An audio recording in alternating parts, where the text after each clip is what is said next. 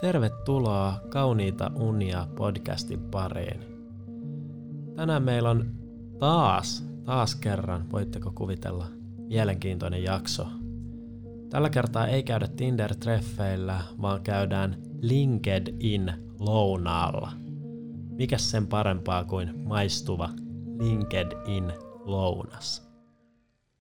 Yhteiskuntatieteilijäksi valmistunut Jonah Weber tapaa LinkedInissä sovitulla lounaalla kiinteistövälittäjä Jussi E. Tonttisen. E. saapuu paikalle 15 minuuttia ajoissa Porsche Panameralla, Jonah puolestaan sovittuun aikaan kaupunkipyörällä. E.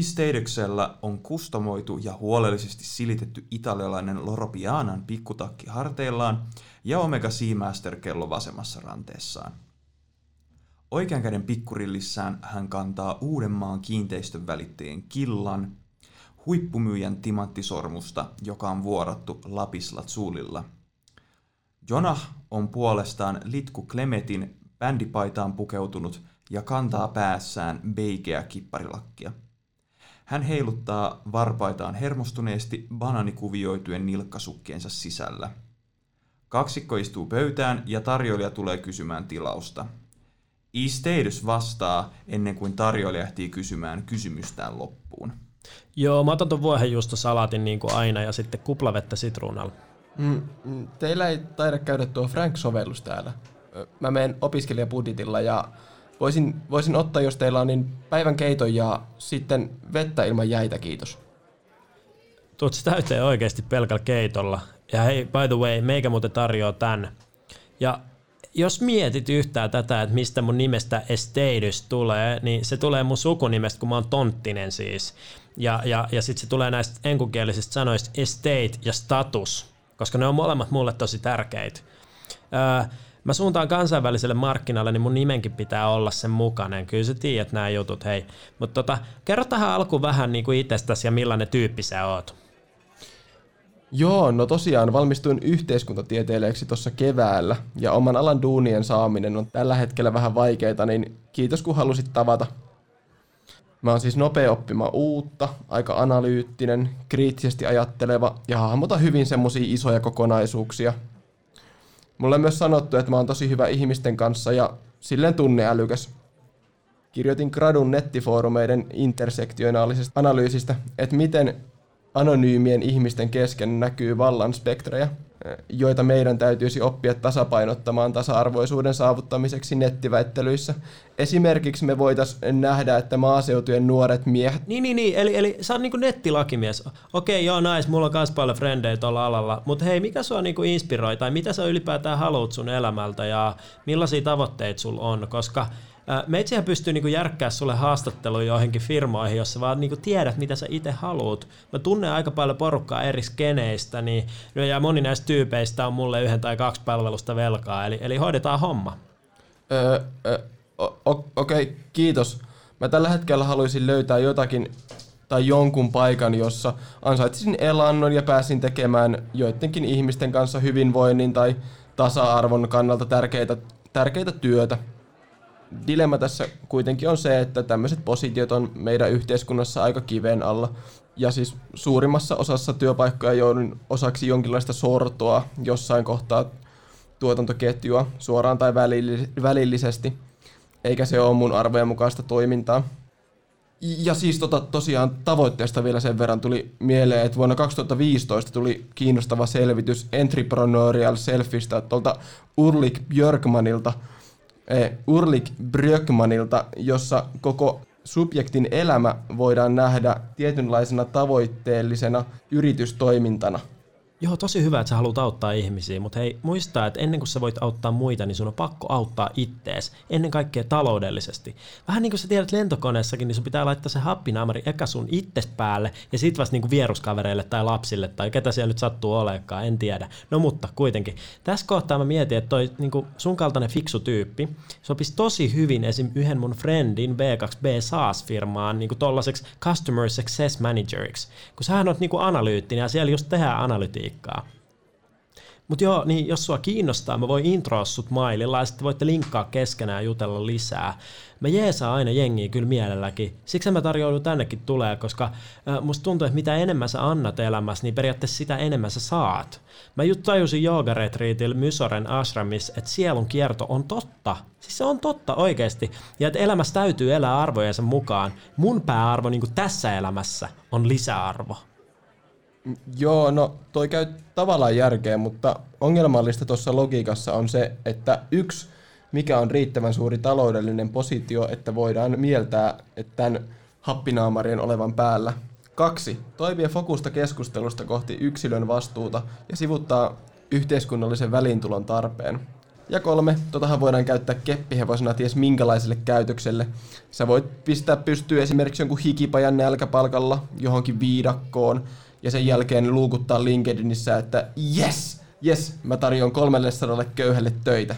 Paternalisoinnin vaara on todellinen ja toi minä pelastan muut myytti on seminarsistinen ja pistää jengin pään sekaisin. Parhaana esimerkkinä tämä Elon Muskin sukellusvene farssi ton B2B-myyjäpositio ongelma mulle on kyllä siinä, että mun lähtökohtainen positio on tehdä kauppaa ja linjaa mun sanomiset ja tekemiset sen varaan. Mä en oikein tajua tätä auttaminen diskurssia. Siis auttaminen on sitä, että sä käyt tarjoa lämpimät safkat kodittomille. Ei sitä, että sä teet itselle sadan tonnin bonukset, kun tarjoat korporaatioille tekniset välineet tehdä enemmän massia vähemmällä vaivalla ja vähemmällä henkilömäärällä. Sori jos mä kuulostan vähän tuomitsevalta, mutta Tämä on nimenomaan mun ongelma tällä hetkellä. Mä haluaisin siis työskennellä arvopohjaisesti, mutta kun tuntuu, että tämä koko työmarkkina on mun arvoja vastaan, niin mä en oikein tiedä, mitä mun kanssa siis tehdä.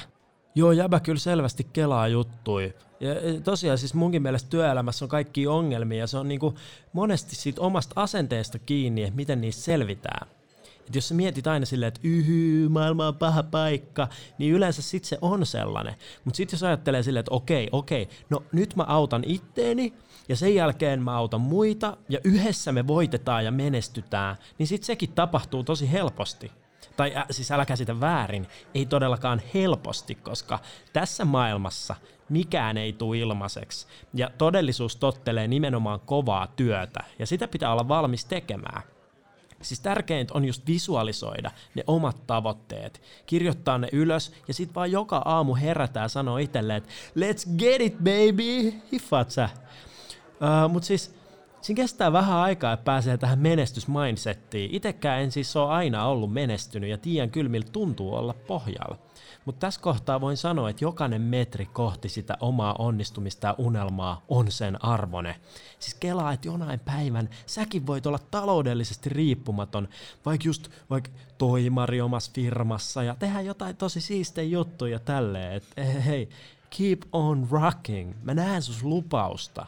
Joo, mä huomaan kyllä, että mä, mä vähän kadehdin tota sun, sun positiota ja asennetta, asennetta mutta tää lähti nyt vähän raiteeltaan tämä tapaamisen pointti huomioon ottaen, mutta mut mitä sä oikein neuvosit, että mun pitäisi tehdä, että mä pääsin tässä eteenpäin?